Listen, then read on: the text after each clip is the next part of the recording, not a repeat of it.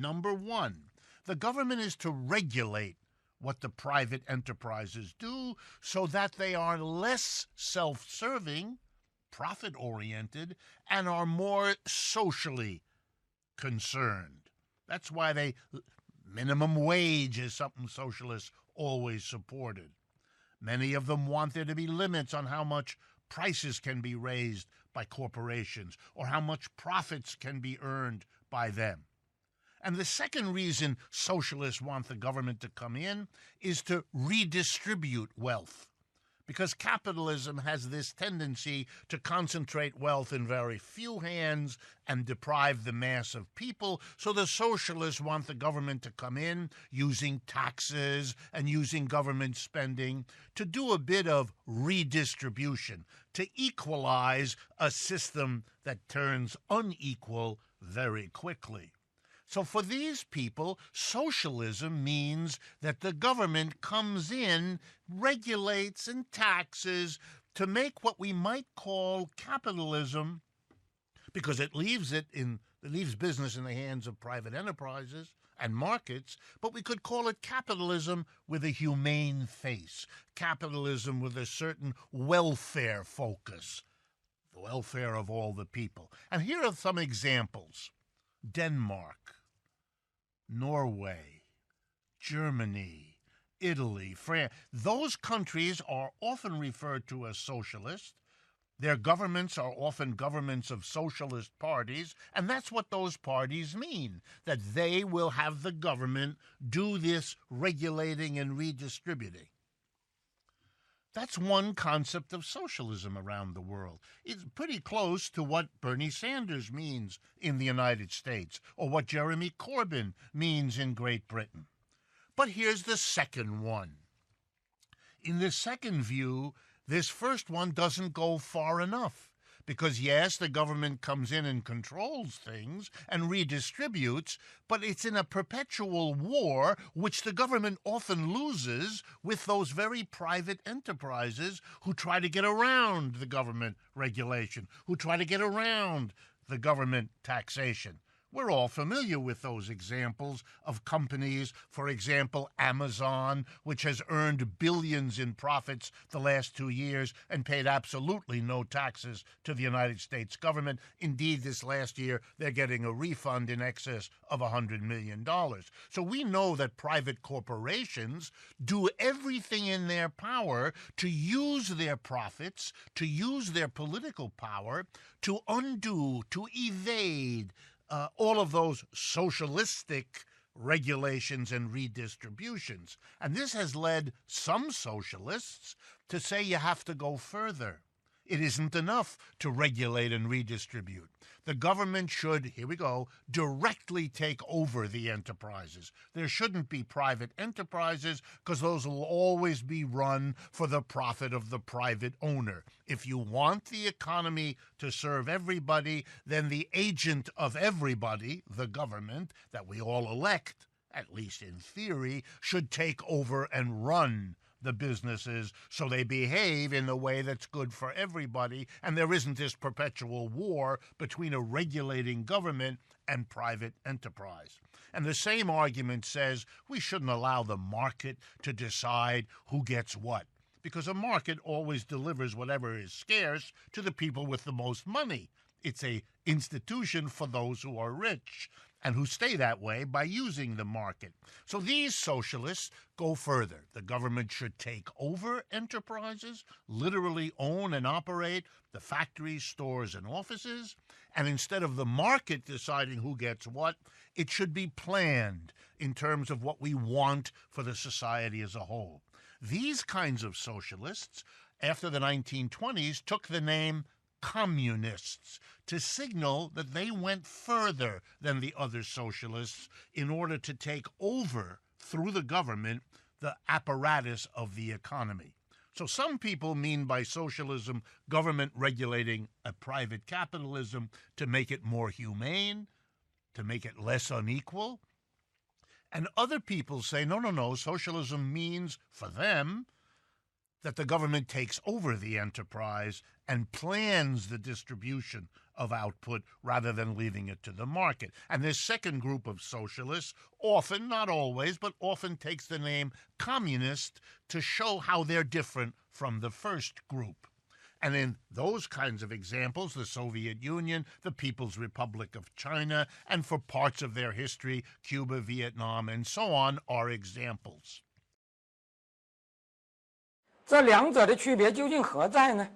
是吧？所谓啊，呃，到底什么样的国家不能叫做福利国家呢？福利国家搞的福利和这个 power state 的这些国家搞的福利有什么不同呢？是吧？我觉得啊，照我看来有这么几个不同，是吧？第一，福利国家是一种老百姓要求国家承担福利责任的一种。制度，是吧？也就是说，福利国家中的福利，是老百姓要求于政府的一种不可推卸的责任。讲的简单一点，就是福利国家作为民主国家，他给老百姓如果提供了福利，老百姓是不需要感谢的，是吧？像瑞典这样的国家是世界著名的高福利国家，是吧？从摇篮到坟墓都可以啊，由国家啊给你提供。但是我们听说哪个瑞典人在那里感恩载德，说是啊，吃水不忘挖井人，是吧？时刻想念社会党，是吧？呃，或者说呃，帕尔梅万岁，是吧？或者说那个呃，谁谁谁万寿无疆，是吧？呃，谁听说过这种说法呢？是吧？没有的。而反过来讲，如果国家在提供公共服务这一点上达不到选民的要求，那你是要下台的，是吧？这是老百姓对你的要求，不是你想干就干，不想干就可以不干的，是吧？因此啊，像瑞典这样的国家，我们知道它也是多党制的，是吧？呃，瑞典的社会党可以说是呃搞福利国家很有名，但是瑞典也有右派。是吧？也有瑞典人民党，那是他的右派，是吧？瑞典自由党，是吧？那是他的中派。这些政党，就意识形态而言，他们并不喜欢福利国家，但是他们在台上也不得不搞这些福利。我这里讲的就是这个福利国家，他讲的福利是政府的责任，啊，也就是说，所谓大家知道什么叫做责任呢？所谓责任，就是不管你喜欢不喜欢，都必须干的事情，是吧？比如纳税，这就是责任，是吧？呃，不是说你想纳就纳，不想纳就呃不纳的，是吧？那么什么是权利啊？权利就是你可以做也可以不做的那些事情，那就是你的权利，是吧？比如啊，呃呃，你有选举权，那个意思就是你可以想选谁就选谁，你也可以不选。是吧？呃，这个不是你的义务，是吧？那么，这个劳动是吧？劳动对于谁是责任呢？对于劳改犯来讲是责任，是吧？因为这不是他想劳动就可以劳动的，是吧？呃，他不想劳动，他就不劳动啊，那不行的，是吧？但是劳动对于谁是权利呢？对于自由人来讲是权利，是吧？自由人他是啊，可以，他要劳动，是吧？你必须给他创造就业机会。是吧？但是如果他不想劳动，你不能把他抓起来，那个、那个、那个、那个、那个劳改，是吧？这个强制劳动那是不行的。在福利这个问题上，民主国家的福利是老百姓要求于政府的，因此它是不可推卸的责任。你做了，老百姓认为你是该的，是吧？你如果不做，是吧？那不管你喜欢不喜欢，是吧？老百姓是会啊，是会换人的。是吧？啊，当然，老百姓有时候也不会换人，是吧？因为老百姓也可能把一个呃主张更多自由而不是更多福利的右派呃选上台，是吧？但是这也取决于老百姓的选择，是吧？如果老百姓啊呃呃老百姓自己不想要福利，那呃另当别论。只要老百姓想要福利，那么统治者是不能不给的，是吧？统治者爱自己爱不爱好福利？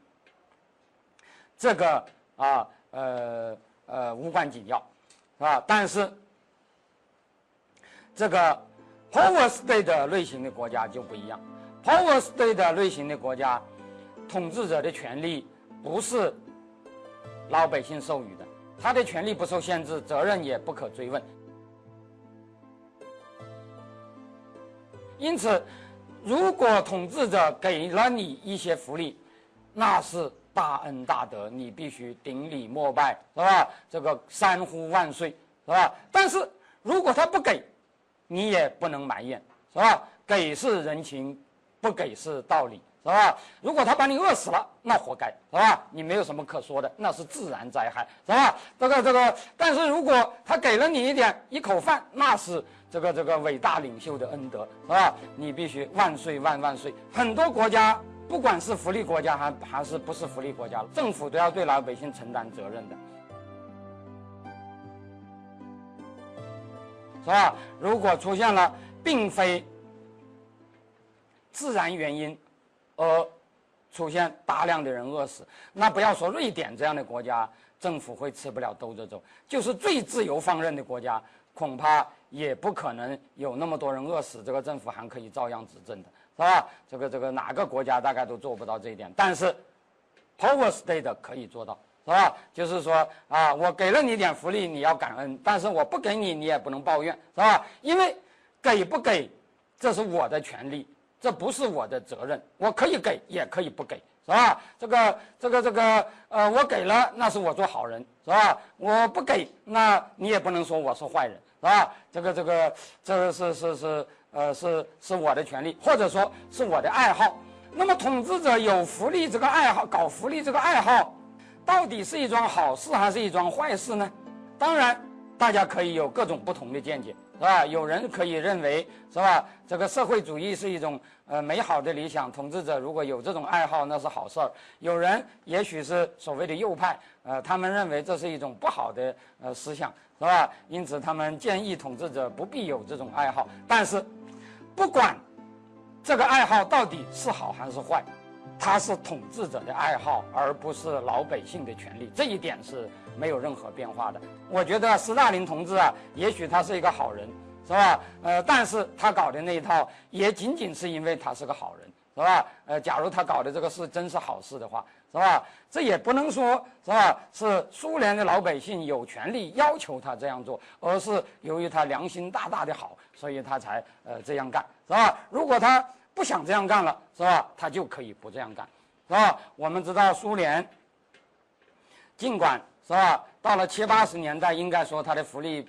应该说的确是不错，是吧？比中国是强得多了，是吧？但是苏联在历史上，一九二一年前后，一九三零年前后。乃至一九四六年前后，都曾经发生过体制性的饥荒，是吧？都曾经发生过大量饿死人的现象。那个时候，没有人为这个，没有人为这种状况承担责任的，是吧？呃，这个当然，这个斯大林同志，呃，更不会因此而受到呃这个这个什么别人的责备，是吧？因此，我觉得第一件，第一个我们要区别的就是福利国家中的福利。是政府的责任，而不是大救星的弄权。哪怕是善意的弄权，是吧？呃，我们应该设想这些大救星，呃，也许还是呃，这个这个这个呃呃，出发点是好的，是吧？我们假定他们是呃理想主义者，是吧？呃，他们是想做好事的，是吧？但是，好人做好事，这并不等于福利国家，是吧？福利国家那是你不想干也得干的，是吧？呃，那才是所谓的福利国家，是吧？这是第一。第二，福利国家中的所谓二次分配，必须是正调节。什么叫做正调节呢？那就是说，这个分配必须是以平等为目的的，也就是说，这种二次分配之后。必须比之前的贫富分化、贫富差距要更小，而不是更大。也就是说，这种分配是取取富益贫的，而不是取贫易富的。反映在数值上，那就是初始分配的吉尼系数要比二次分配以后的吉尼系数要大，是吧？或者说二次分配能够有效的降低基尼系数，是吧？大家可能现在都知道，衡量一个国家的呃国民收入分配的平均还是贫富悬殊，是吧？我们现在经常用的一个指标就是所谓的基尼系数，基尼系数为零就是绝对平等，是吧？所有的人都一样，基尼系数为一就是绝对不平等，是吧？所有的人都是穷光蛋，只有国王拥有一切，是吧？这就是所谓的一种极度的啊不平等，是吧？那么世界上所有的国家，是吧？基尼系数都在零与一之间，是吧？绝对平等大概不可能，啊，这个国王，呃呃，囊括全世全社会的财务财富大概也不可能，是吧？那么一般人们都认为，是吧？零点二左右那就是高度平等的，是吧？零点三啊，那就是有点不平等，是吧？零点四啊，那就被认为是相当不平等，是吧？如果零点五、零点六，很多人就说那是呃已经达到呃这个社会已经达到很严重的呃这个这个这个很糟糕的一种呃一种地步了。我们知道啊，二次分配，呃，民主国家的二次分配是吧？呃，它的一个显著的功能就是会降低基尼系数，啊，会降低初始分配，呃呃产生的那种呃基尼系数。这个道理我觉得很简单。既然所谓福利是老百姓要求于政府的，那么这种分配肯定是有利于多数人的，是吧？如果多数人是穷人，是吧？我们可以设想，如果多数人是穷人，那么多数决定产生的福利政策，一般来讲是有利于穷人的。如果我们现在有一种说法，说西方发达国家已经是所谓的啊中产社会，是吧？呃，或者说叫做呃橄榄型社会，是吧？说这个穷的人和富的人都是少数，呃，而这个呃中产阶层是多数。即使是这样，由多数人决定的福利政策。也是有利于社会中最弱势的那些群体的，啊，呃，为什么是这样呢？为什么中产阶级占多数的社会，他制定的福利政策也会有利于最弱势的这些群体呢？尽管这个最弱势的群体人数可能不是最多，是吧？关于这一点，那个罗尔斯的正义论中有非常之呃有逻辑呃说服力的。啊，一个解释啊，大致就是他用无知之幕来解解释这个问题。那就是啊，我们假定啊，如果我确实确知我是一个强者，是吧？我会呃比较喜欢自由竞争，是吧？因为我在竞争中呃是可以胜利的。如果我是一个弱者，那么我会比较倾向于福利国家，是吧？因为我是呃这个竞争实力比较弱啊。但是罗尔斯说。通常人们不太可能确切的对整个社会的经济状况和个人在其中呃所处的地位有一个非常明确的判断。也就是说，这些人都处在无知之幕中。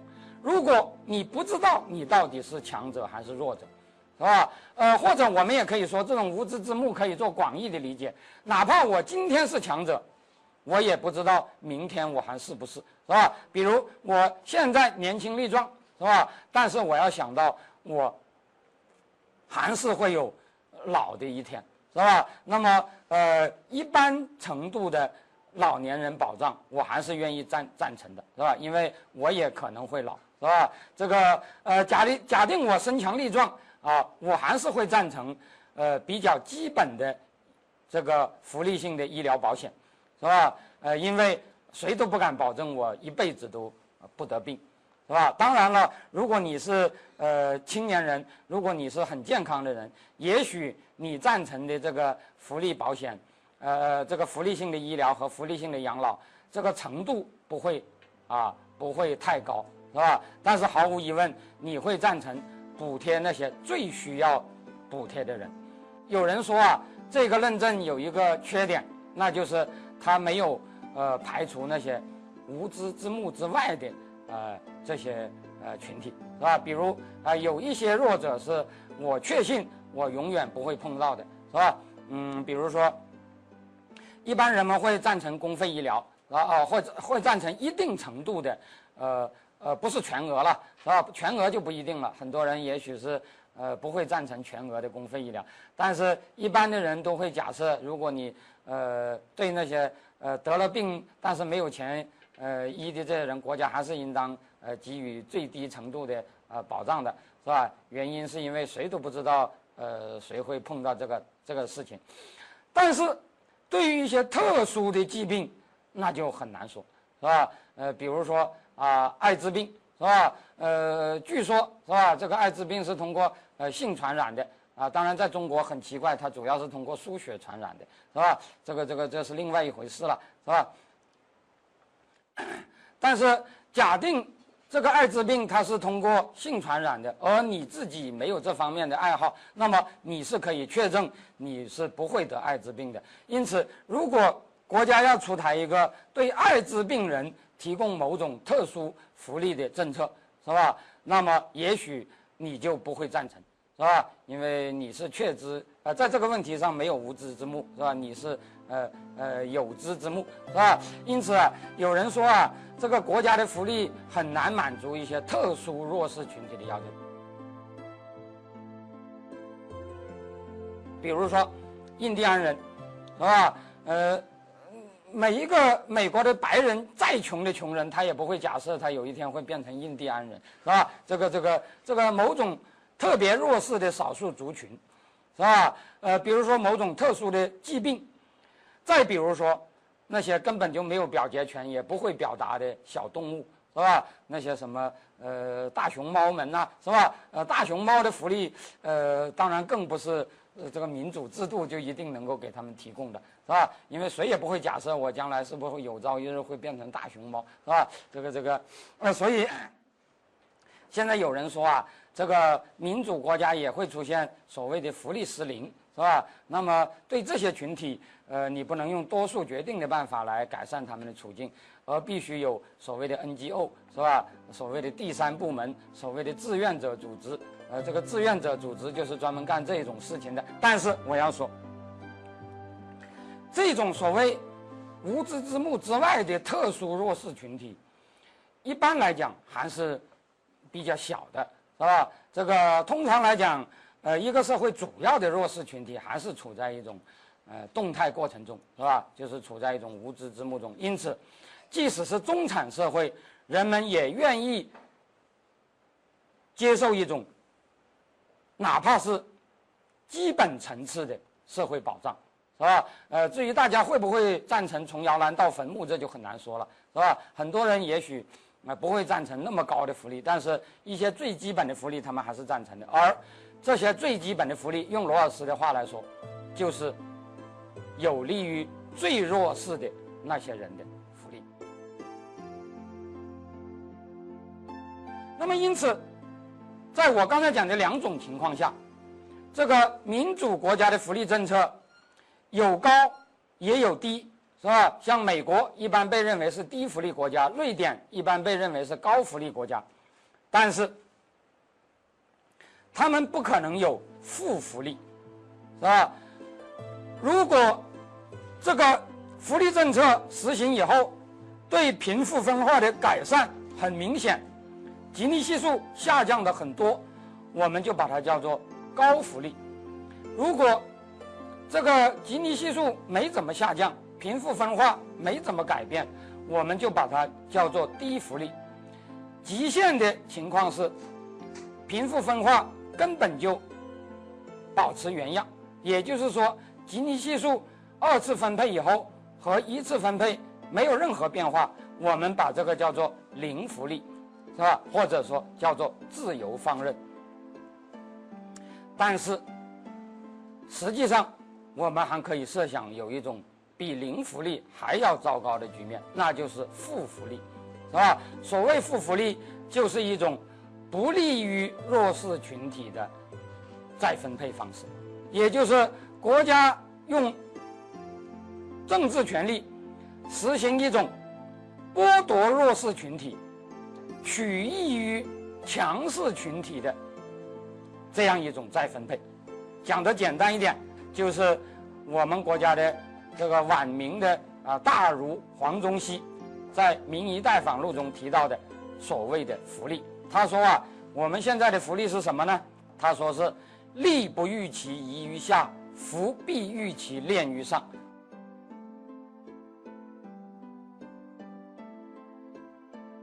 所谓福利，就是把好处都给那些有权有势的人，是吧？这个呃，这个这个呃，无权无势的人是得不到的，是吧？这就叫做啊，黄宗羲讲的呃，当时的所谓福利，是吧？利不欲其移于下，福必欲其恋于上。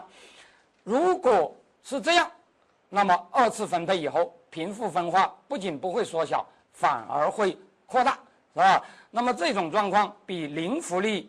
还要不平等，是吧？因此，我们把它称之为负福利。民主国家的福利有高低，但不可能有负福利，他们也不会讨论这个问题，是吧？因此啊，西方国家的经济学者，他们只会争论福利国家和自由放任的问题，是吧？如果，是吧？如果你不是。福利国家，你的福利搞得很糟糕，他就会认为你天然是一个自由过剩的国家，是所谓新自由主义的罪恶。那么，如果你自由很少，是吧？你国家管的很多，他就会天然的认为你是个高福利国家，是吧？你是一个啊，就是所谓的呃社会民主党式的高福利的国家。他们从来不会愿意去设想一种既没有福利也没有自由的状态，是吧？呃，这是这个呃，我们不能埋怨他们，因为他们从来没见过这个东西，是吧？他们孤陋寡闻，是吧？这个这个这个这个呃，这是他们呃不知道的，是吧？那么我们可以看一下，呃，从一九六零年到一九六八年期间呢，是吧？呃，这世界上的主要民主国家在二次分配以后。呃，他们的家庭收入吉尼系数，呃，有多少不等的变化，是吧？其中，这个北欧国家，像挪威、芬兰、瑞典，吉尼系数都明显的下降，是吧？呃，基本上都下降了一半左右，是吧？而像美国这样的国家，被认为是自由放任的，是吧？低福利的国家，这个吉尼系数下降了一点，但是下降的呃很不明显，是吧？从零点三四下降到。零点三二四，啊？那么西欧的一些国家，像英国、法国、德国，介于两者之间，但是所有这些国家都没有出现国家进行二次分配以后，基尼系数反而会拉大的这种现象，是吧？可是我们国家以前这是非常正常的现象，是吧？就是啊，不搞二次分配。贫富分化还不那么严重，搞了二次分配，贫富分化反而变得非常严重，是吧？这个现象啊，我觉得是呃一个很有趣的现象，是吧？改革前夕就是一九七八年，是吧？有人根据我们国家提供的官方数据啊做过统计，是吧？呃，他说啊，那个时候如果就工资或者工分的有形收入。啊，或者说初始分配的收入而言，啊，当时中国城里人和农村都相对来讲是比较平等的，是吧？这个差异并不是太大，是吧？城市内部分配的基尼系数是零点一六四，农村内部的基尼系数也仅仅是零点二二七，都比这些西方国家要小，但是主要由于所谓的待遇不同。是吧？当时我们国家要说工资收入差别并不大，但是待遇可就千差万别了，是吧？一个首长是吧？呃，他的这个呃享受的是吧？这个住房啊、汽车啊、哺育啊，是吧？呃，首长啊，不仅呃汽车是公家的，是吧？开车的人也是公家替他养的，是吧？而且他还可以有公家给他配备的保姆啊，这叫做勤务员。是吧？这个这个这个呃呃，还有一大堆的是吧？而且他的公费医疗可以说是完全没有限制的，是吧？呃，这个这个中国的领导人，中国人的平均寿命不是全世界最高，但是中国人领导人的平均寿命是全世界最高的，是吧？这个这个这个是呃大家都知道的一个事儿，是吧？这个这个呃，我们国家的这个卫生部原来的副部长尹大奎先生曾经讲过一句话，说我们国家的公费医疗百分之八十都是用在这个呃干部的呃这个这个这个这个领导干部的这个。呃，这个身上是吧？那么啊，当然了，是吧？这种待遇就很重要。呃，这种城里人之间的待遇差别，这里还没有说。这里说的只是什么呢？这里说的只是城里人能够享受，但是农民享受不了的福利，是吧？包括教育啊、卫生啊等等这各方面，是吧？呃，包括公交补贴啊，包括等等等等啊这些方面。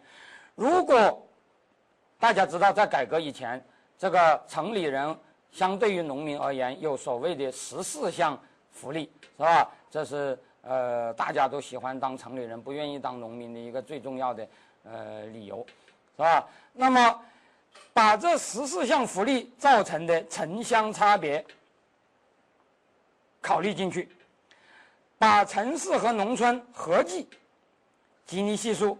就一下子会上升到零点三三幺，是吧？已经超过了我前面讲到过的这个西方这些国家二次分配以后最严重的状态，是吧？这个西方这些国家二次分配以前吉尼系数往往都比较高，但是二次分配以后吉尼系数最高的一个国家就是美国，是吧？但是美国也达不到。零点三三幺的程度，是吧？那么，如果再考虑到城市内部的负福利，是吧？毛泽东在文革期间，是吧？为了打倒卫生部，曾经说，是吧？我们中国就没有什么中国的卫生部，只有城市老爷卫生部，是吧？说这个卫生部只管城市老爷的，呃，这个这个这个卫生，是吧？不管这个呃人民的卫生，是吧？呃，当然了，他为了呃改变这种状况。啊，在文革后期搞了所谓的合作医疗，是吧？这个合作医疗啊，有人说呃非常了不起，有人说呃起的作用没那么大，是吧？呃，关于这一点呢，我觉得这是个很复杂的问题。但是这个合作医疗是吧？我们要知道，第一，它只是文革中后期的事情，是吧？在一九四九年到一九七八年的整个三十年间，只是这个很短的一段。是吧？在这个三十年的大部分时期是没有合作医疗的，是吧？那么我们还知道，第二，这个合作医疗说的最好，也是农民社区的自己解决的一种方式，自己的一种互助方式，国家是没有投入的，是吧？这个合作医疗和我们今天讲的那个新型合作医疗不一样的，是吧？新型合作医疗是啊。嗯，农民出十块钱，国家出呃这个这个四十块钱的是吧？呃，建立一个基金，那个时候没有国家的投入的是吧？呃，只是农民自己在那里啊搞这个东西，是吧？那么我们大家知道，倒是在改革以后，这种局面啊有了变化，是吧？呃，我曾经提到过，呃，我们最近呢，呃，提出要搞新型农村合作医疗。这个新型农村合作医疗和老的合作医疗的不同点，主要主要就在于，它是由国家财政，呃，国家财政呃提供主要的资源的，是吧？那么，这个合作医疗，我们知道现在在有些地方已经取得了很大的成就，是吧？呃，在去年，是吧？呃呃，大家公认，呃，在这方面搞得最好的就是江苏省，是吧？那么江苏省的。合作农村新型合作医疗，呃，应该说是呃最发达，而且农村卫生指标，呃，大部各大卫生指标都名列各省的榜首，是吧？那么这个时候，江苏省的新农合是一种什么状况呢？是吧？我以前曾经给大家出过一道题，让大家计算一下，呃，这个福利性医疗资源的，在江苏这个地方的。分配，是吧？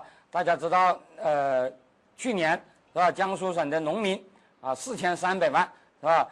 呃，人均从新农合中得到的这个医疗资源是七十六块钱，这应该是很了不起了，是吧？因为在二零零六年这个呃温总理主持的这个呃全国新农合的这个会议上提出的目标就是啊要达到五十块钱。人均筹资只有一百五十到五百五十元，而在岗职工基本医疗保障制度覆盖一千四百三十四万人，人均筹资在一千二到一千五，而实行全额公费医疗制度的，也就是说，不管你看病花多少钱都可以报销的，在江苏这样一个发达省份，只有十四万人，是吧？也就是说，占啊呃江苏省有七千多万人口，是吧？只占这个啊呃总人口的千分之二，但是他们人均占有的医疗资源达到四千二百到六千元，是吧？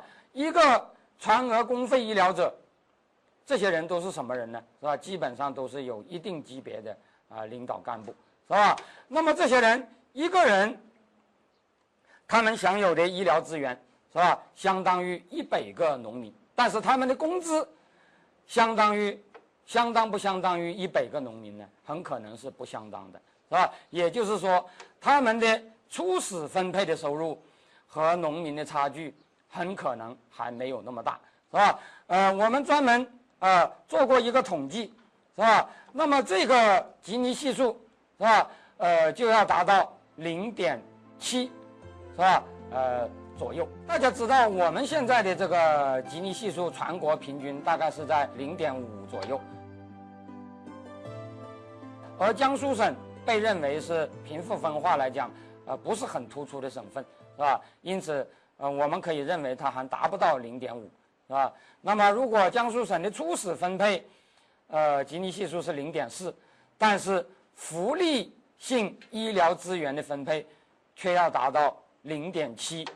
乃至更高，是吧？那你就可想而知，是吧？这个二次分配加进去以后，实际上江苏省的不平等是提高了，而不是下降了。但是，尽管如此，我们还是应该承认，江苏省的合作医疗搞得还是不错的，是吧？因为尽管江苏省的这个合作医疗，这整个这个。呃，这个医疗制度从本根本上来讲还没有改变负福利的状态，但是可以说，相比起以前农民根本没有任何福利性医疗资源的状况而言，负福利的程度还是有所下降的，是吧？呃，与其他搞得不如江苏省的省相比，它的负福利的程度。也是更少，而不是更多。换句话说，江苏省的进步在于什么呢？当然，从根本上来说，这种趋势如果不断的进步，总有一天它会有点类似福利国家。但是在当前，这个进步主要表现为向零福利靠拢，也就是。负福利的色彩在降低，大家想想是不是这样一个问题，是吧？就是原来福利都给了呃这个领导啊，这个农民一点没有，是吧？现在农民也可以享受一点，尽管主要还是领导，是吧？农民享受的不多，还是负福利，但是负福利的程度比以前小了。那么我们完全可以假定，如果这个趋势进一步的发展下去。现在的这个负福利是会扩大基尼系数的，只是江苏省搞得比较好，它扩大的程度没有那么多。那么，如果这个进步的趋势继续发展下去，总有一天这个负福利的结果会使得这个对基尼系数的改变下降为零，也就是说达到了零福利的标准。那么。这种状态，我们究竟是说江苏省的福利增进了，还是自由增进了呢？应该说，是两者都增进了，是吧？因为大家知道，是吧？这个负数的绝对值越小，就意味着它越接近一个正数，是吧？如果降低到零，再进一步发展下去，那就会啊走向这个福利国家了，是吧？但是这是呃若干年以后的事情，是吧？现在这个事情还很远，是吧？所以我要说啊，在中国提出福利国家还是自由放任的这个问题，我认为根本就是个笑话，是吧？像江苏省这样的状态，你说到底西方的左派还是右派，谁会反对呢？是吧？左派他是赞成福利国家的，他既然赞成福利国家，不能容忍零福利，难道他能容忍负福利吗？是吧？右派他是赞成零福利的，而江苏省的进步不就是向零福利靠拢吗？是吧？首先就是要向零福利靠拢，然后才是接着这个福利呃呃转为正数的问题，是吧？大家想想是不是这样的问题呢？啊，只有到了一个临界点，我们才可以说。自由和福利的问题成为一个真问题，是吧？也就是说，这个啊福利分配是吧，转为正福利，越过了零福利这个坎，是吧？那么我们可以说，是吧？进一步提高福利，是吧？也许你就是左派。如果说到此为止就行了，那么呃，也许你是右派，是吧？但是在这个时候，老实说，这都还是很遥远的未来，是吧？这个这个，在我们啊目前的状态下。啊，还都谈不上这种事情，是吧？因此我说啊，福利国家和非福利国家的第二个区别，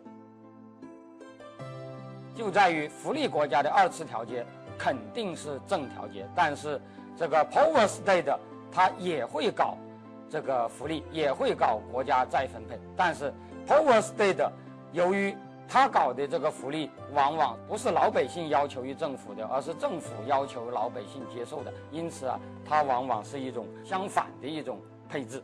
我们通常讲，先有公平的自由竞争，再用民主的二次分配减少竞争造成的不平等，这就是所谓的福利国家。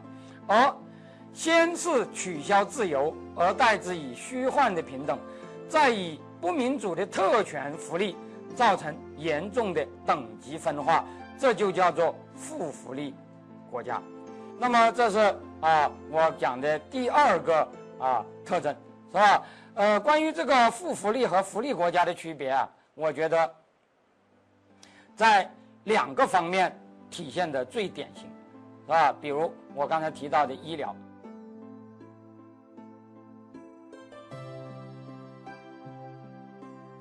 大家知道，这个呃，民主国家的这个福利性医疗资源分配，从来都是从最穷的人那里分起的，是吧？呃，大家知道，像英国这样的国家是全民公费医疗的，是吧？所以我们说它是高福利国家，因为它的福利性医疗资源是普遍覆盖的，是吧？但是美国就被认为是一个低福利国家。为什么呢？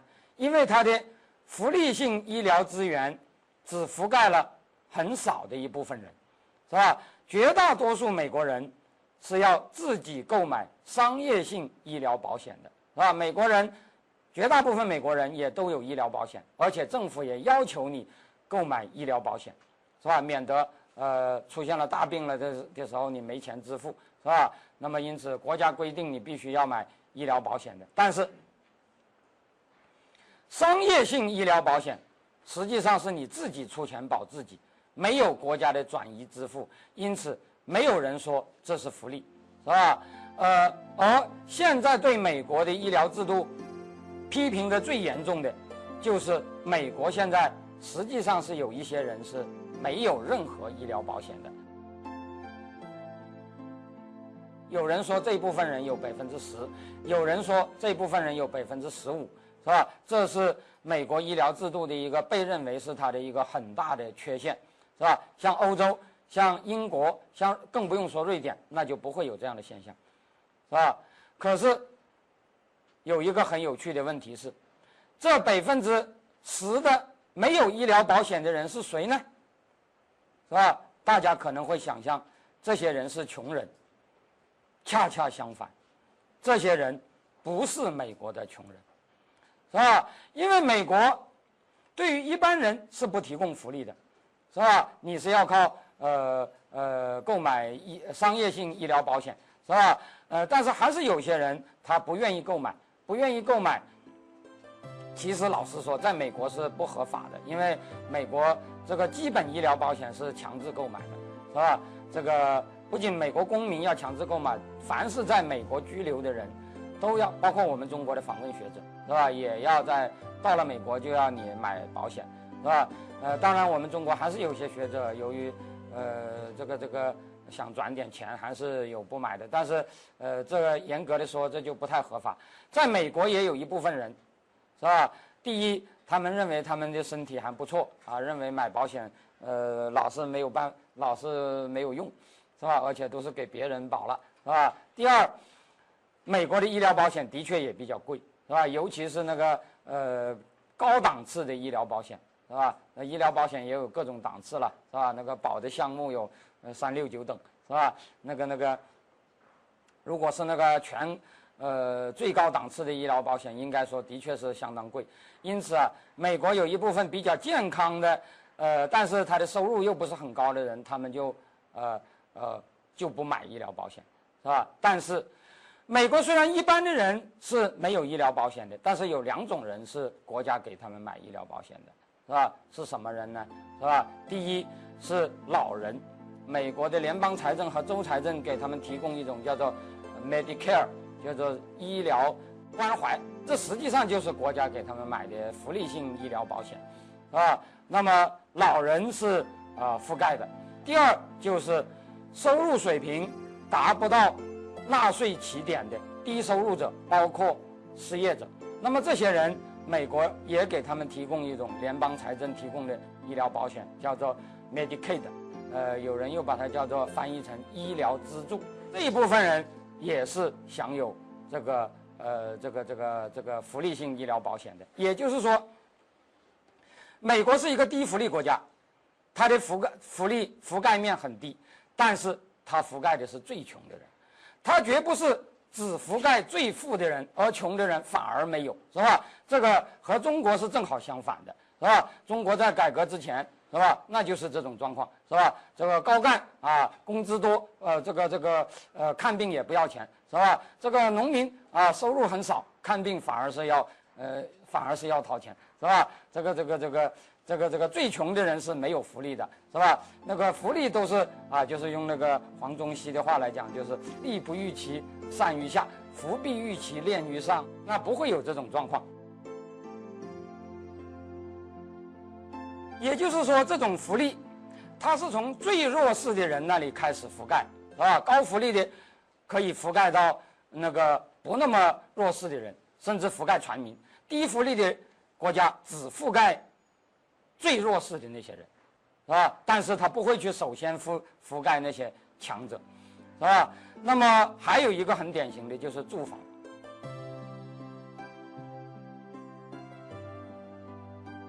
我们大家都知道，这个呃，我们的住房改革啊，呃，现在有一种说法叫做呃，取消福利房，是吧？呃，实行呃商品房，是吧？其实我觉得这个话是不对的，是吧？因为所谓福利房制度是什么制度呢？其实所谓福利房制度，是西方国家现在普遍推行的一种制度。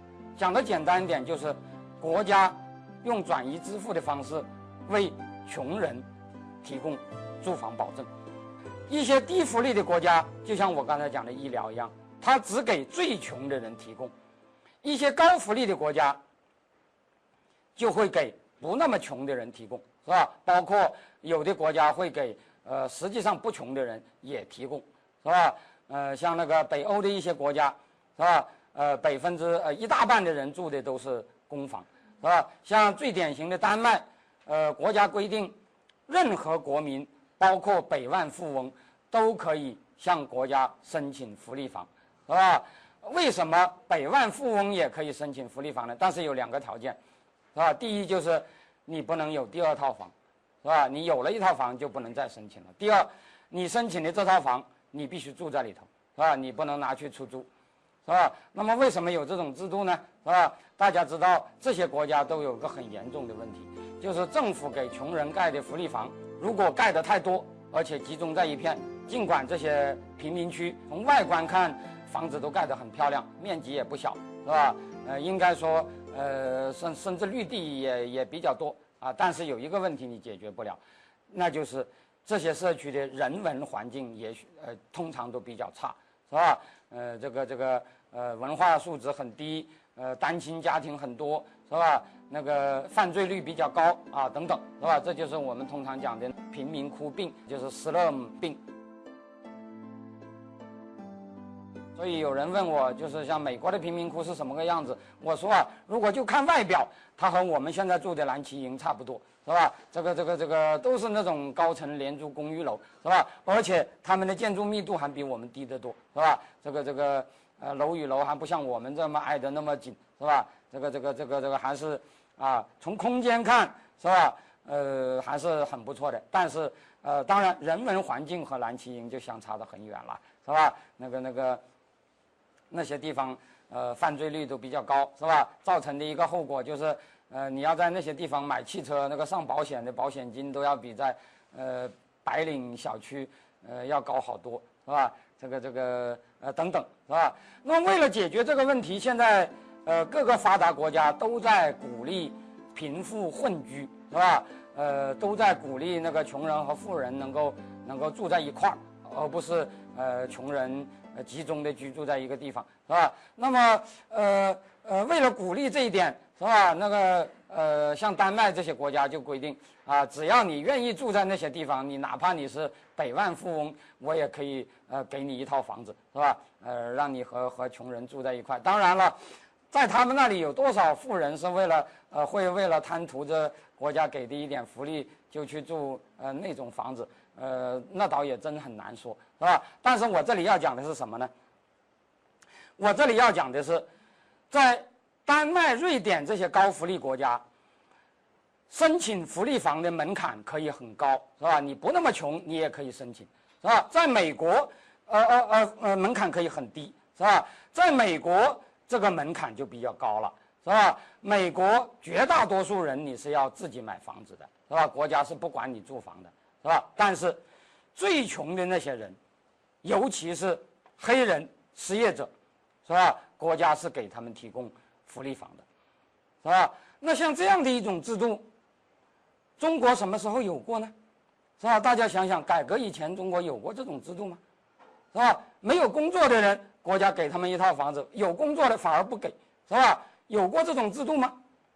是吧？没有，是吧？美国从来不会给总统分房子的，是吧？大家知道这个美国呃这些总统都住在白宫，是吧？白宫是什么呢？是总统的官邸。什么叫官邸呢？那就是说他在四年任期内必须住在这里头。是吧？这个这个，你不能住在你自己的家里，因为你是公仆嘛，随时要找你的，是吧？这个这个这个不能，你想住在哪里就就住在哪里。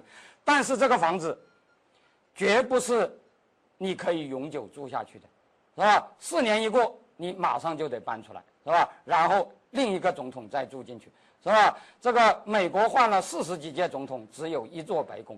是吧？但是我们国家是吧？呃，我们国家很多大学有校长楼，而且这个校长楼往往不止一栋，是吧？因为你担任了一任校长，就给你一套。呃，这个房子是吧？你可以永远住下去，然后下一任又啊，校级领导一人一一套，而且是这个这个这个，时间越长，校级领导前任前任的前任乃至前任的前任的前任越来越多，是吧？因此这个校长楼总是怎么盖也盖不够，是吧？因为你现任校长占了后任校长，他还要有，是吧？嗯，所以这就啊，像这样的这个这个这个啊，这个住房是是是是没有的。是吧？大家知道，呃，这个呃，布什很富，是吧？那么他卸任了，他就住回他的那个庄园去了，是吧？那克林顿啊，据说是一个比较穷的人，是吧？那么他卸任了以后，在纽约啊，呃，租了一套，呃，当然他也不能租得太差了，是吧？租了一套公寓啊，结果这个租金就啊高得让他受不了，是吧？啊，但是他最后还是想到一个支付的办法，就是呃，他写了一个回忆录。是吧？这个回忆录，这个呃稿酬就高得惊人，因为他还有那个和莱文斯基的那一段故事，是吧？这个很有可读性，是吧？因此一家伙他就把这个这个这个这个这个住房问题给呃给解决了，是吧？但是有一点是可以肯定的，就是就是美国是不会给总统分房子的，是吧？但是美国会给那些没有工作的人分房子，是吧？呃，但是我们中国呢，是吧？大家知道，要说给社会上的穷人由国家统一分房子，是吧？呃，中国倒是有一次，是吧？一九四九年的时候啊，中国曾经把那个呃没收来的房子，是吧？那些呃富人都有些富人逃跑了，跑到台湾去什么什么，那些剩下来的那些房子，曾经把一部分这些房子分给了社会上的呃穷人，是吧？住房困难户，但是只此一次，以后中国再也没有搞过这一类的住房，是吧？大家知道，中国改革以前。中国基本的住房制度就是国家把钱交给各个单位，由各个单位给各个单位的自己人，是吧？按照大小不同的特权啊盖房子，是吧？呃，工资高的人住房更大，是吧？呃，工资低的人啊，这个呃呃住房福利也更低。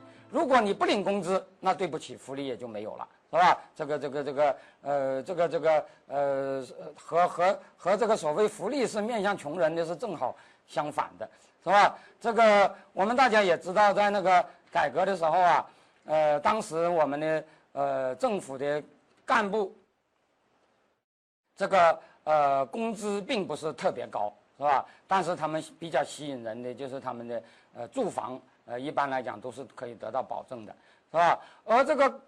国有大型企业的一般工人，国家也是承诺给他们分配住房的，但是那叫做面包会有的，是吧？呃，什么时候不知道，是吧？这个这个这个就就往往拖得很长，是吧？呃，因此说什么三代同堂、四代同堂，是吧？什么那个大龄青年分不到房、结不了婚这种事情，在改革以前是相当普遍的。但是不管怎样，国家至少还承担了在未来的某一天会给他们分房的责任。是吧？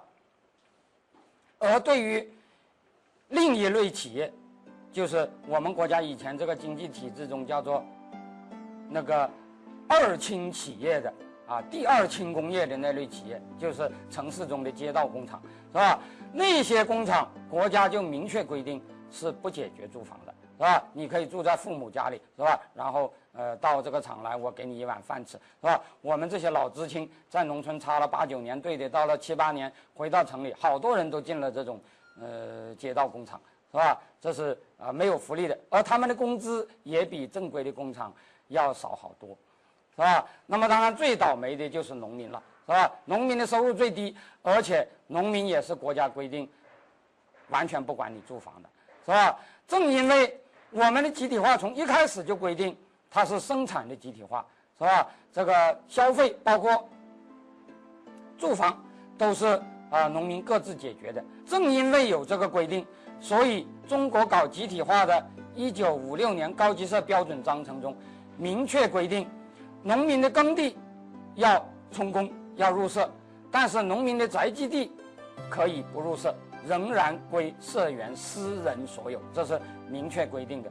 为什么有这个规定呢？就是因为公家不负责你的住房，是吧？你自己解决住房，宅基地，因此我也不要你的，是吧？但是很有意思的是，到了六年以后，一九六二年，没有任何解释，忽然间，在人民公社六十条的修正案中，就改了，变成是生产队范围内的一切土地，包括宅基地，都归集体所有，老百姓的宅基地就被充公了，但是。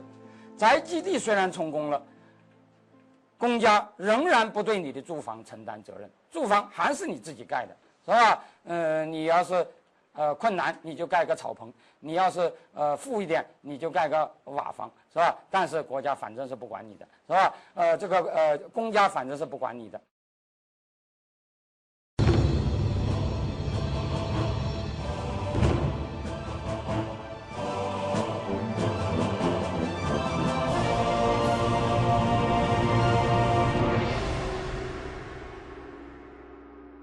Now, as far as socialism is concerned, that term has been so uh, evacuated of content over the last century that it's hard even to use. I mean, the Soviet Union, for example, was called a socialist society. And it was called that by the two major propaganda um, uh, operations in the world uh, the US, the Western one, and the Soviet one. They both called it socialism for opposite reasons. Uh, the West called it socialism in order to defame socialism by associating it with this uh, miserable tyranny. The Soviet Union called it socialism in order to gain whatever, to, to benefit from the moral appeal that true socialism had among uh, large parts of the general world population. But this was about as remote from socialism as you can imagine. I mean, the core notion of at least traditional socialism is that uh, what you mentioned, that working people have to be in control of production and communities have to be in control of their own lives and so on. Uh, it's, uh, and you know, this is, this goes, uh, uh, the Soviet Union was the exact opposite of that. Uh, working people had no control over anything. They were virtual slaves. Uh, and the collapse of the Soviet Union is, in fact, a small victory for socialism, in my opinion. Eliminated one of the major barriers to it and should have been recognized as such. But the term has been, uh, as I said, so become so meaningless that it's hard even to use. If we use it in the traditional sense, which you brought up, uh, that goes, that, you know, that goes straight back in American history. You read the working class press in uh, the mid 19th century, you know, press uh, published by um, artisans and what were called factory girls, young women from the farms working in the textile mills in uh, eastern Massachusetts, which was the center of beginning of the Industrial Revolution. Uh, their press was calling for, uh, um, they said their theme was that those who, uh, those who work in the mills ought to own them. wage labor, which was called wage slavery, uh, was regarded by most Americans as not very different from slavery. Uh, even the Republican Party uh, regarded wage labor as just a, at best a preliminary to free labor, but intolerable because it's a kind of servitude. a large part of the uh, northern population fighting the Civil War was fighting under that banner. Uh, this goes straight through the 20th century, the idea that uh, people should be in control of their own destinies and lives, including the institutions in which they work, the communities in which they live, and so on. Call it what name you want, but that's traditional socialism. And there are, uh, uh, there are today uh, attempts to describe a kind of a detailed vision of the future uh, uh, based on these notions. The most extensive and detailed one I know is uh, by Michael Albert uh, at ZNet, which you mentioned. Uh, participatory economics, and there are other such proposals. Uh, but I think this is deeply, you know, deeply ingrained in uh, uh, people's understanding and consciousness, and barely below the surface. In fact, it's a call for um, essentially extension of democracy to the industrial sphere and to communities as well. we should also bear in mind that the the leading American social philosopher John Dewey, uh, who's you know as mainstream as apple pie. Uh, he, uh, his, he, and his main work was concentrated on democracy. Uh, he pointed out over and over again that uh, uh, as long as we have what we he called industrial feudalism, that is a tyrannical control, private power controlling production commerce, democracy will be very limited. Uh, it has to, we have to move to what he called industrial democracy if we hope to have significant democracy. As for politics, uh, his position was that uh, until that happens, uh, politics will be uh, the shadow cast over society by big business. Whatever the, and I think most of the population recognizes that and accepts it. Um, I I realize that a lot of our economic system, you know, has a lot of flaws that, um, a lot of problem problems with it, you know, like wage labor that's not particularly pleasant, that, you know, the rich have the big gap between like rich and poor. But, I mean, it's together now because there's been like increasing standards of living in America and isn't isn't that in one way like a justification for it? The why it's still around, why capitalism, from my understanding, has triumphed and it's still No, strong. it's not. I don't think so. I mean, there was rising standards of living in slave societies. Slaves were much better off in the early 19th century than in the early 18th century. Is that an argument for slavery? Well, I'm Oh, it's a terrible argument, you know. I mean, you, any system, in fact, you could give that argument for Stalinism. Uh, there was very substantial economic growth in the Soviet Union. It's the second world, not the third. It was until 1989. It was the second world, not the third world. Now it's back in the third world because it's undergoing capitalist reforms. Something you're not allowed to say, incidentally, you, but if you read, you'll notice. They've had 10 years of capitalist reforms which have driven them right back into the third world where they came from. Okay?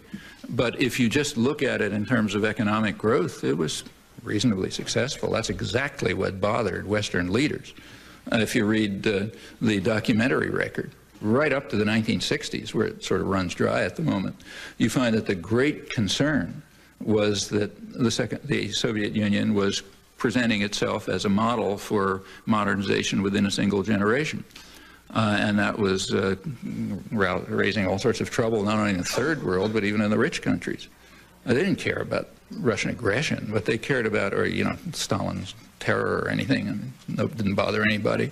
In fact, Truman admired Stalin. You know, thought he's an honest man. You know, to deal with him and so on. He said he didn't care what happens in Russia. You know, and so on. But uh, the uh, uh, the same with Churchill, incidentally, who was defending Stalin in cabinet meetings as a great man and so on and so forth. Uh, they kill as many people as they want. That's irrelevant. The problem was then they never expected them to be attacking anybody. You know, uh, but they. Uh, what they were afraid of was the economic growth, which was, uh, especially in the third world, uh, considered quite impressive. if this system is so bad and everything, Which why system? hasn't there been? Excuse me, Our system? our system is so is so bad. Why hasn't why hasn't there been greater movements to challenge it? I Oh, mean, it's been this- challenged all the time. I mean, we have a, for example, we have a very violent labor history. Uh, hundreds of American workers were being killed right into the late 30s. Uh, finally, they got labor rights. Uh, there has been a very extensive challenge through the, through the 50s. Uh, in the 60s, the whole thing blew up. Uh, and in fact, many uh, concessions had to be made. And it still continues. I mean, we right now happen to be in a period of regression, but as I say, it's cyclic. You know, there was much more regression in the 1920s when labor was really crushed. So yes, there's always challenge and struggle.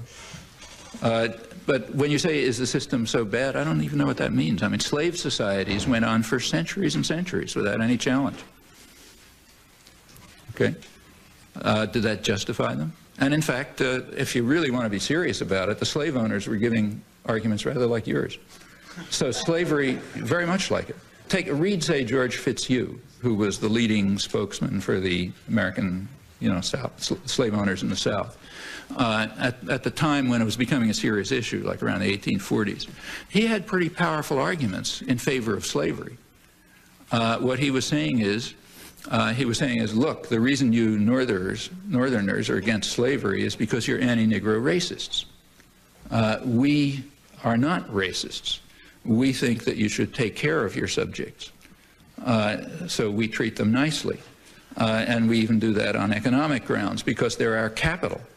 You know, like if I own, make an anachronistic analogy, if, if, if I buy a car and you rent a car, okay, and somebody comes a year later and has a look at the two cars, uh, which car is going to be in better shape? Okay, well, mine, because I own it, so I'm going to take care of it. Not yours, because you rent it and you can just throw it away and get another one. Okay? That's exactly Fitzhugh's argument. He says, look, we own people, you just rent them. So therefore, we take care of them.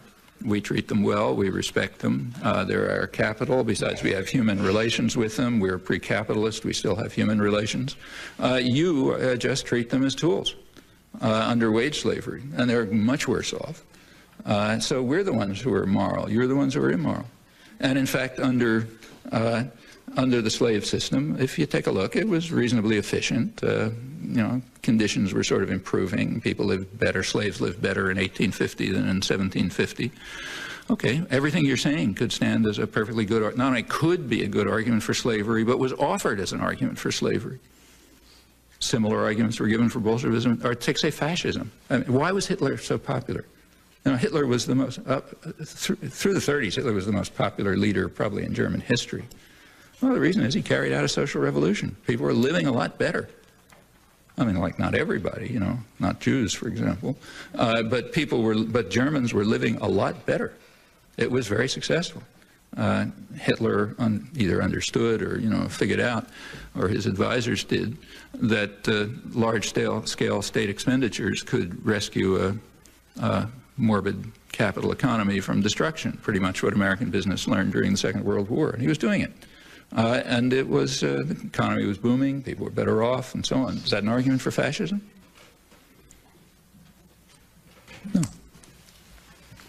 we should recognize what I think is true. I've written about it plenty myself, that the Bolshevik Revolution, so-called revolution, it was really a coup, was really a counter-revolution, which uh, uh, placed state power in the hands of a highly authoritarian, anti-socialist group, which within a couple of months had destroyed the factory councils, had destroyed the Soviets, had dismissed the Constituent Assembly because they knew they were going to lose, uh, and had eliminated every popular movement and had done exactly what Trotsky said, turn the country into a labor army under the control of the maximal leader. That was mid-1918.